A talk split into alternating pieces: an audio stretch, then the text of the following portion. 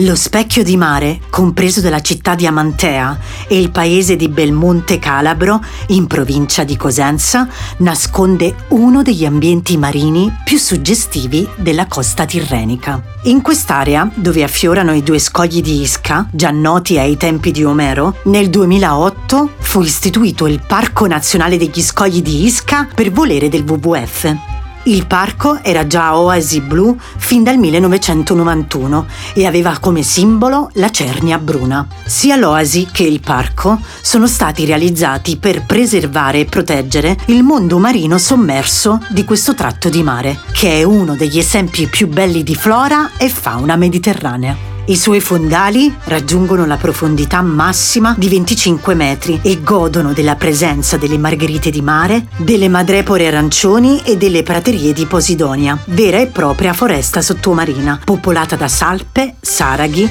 cefali dorati, donzelle e castagnole. Sugli scogli sostano gabbiani, ballerine di mare e talvolta anche aironi, mentre nei periodi di migrazione è possibile vedere i delfini e le tartarughe di mare. E per finire, visto che il modo migliore per visitare una riserva marina è quello di immergersi nelle sue acque protette, vi consiglio di praticare il sea watching, o immergendovi con delle guide con l'ausilio di autorespiratori o utilizzando le barche dotate di fondo trasparente, dalle quali potrete ammirare come in un film le meraviglie nascoste in fondo al mar.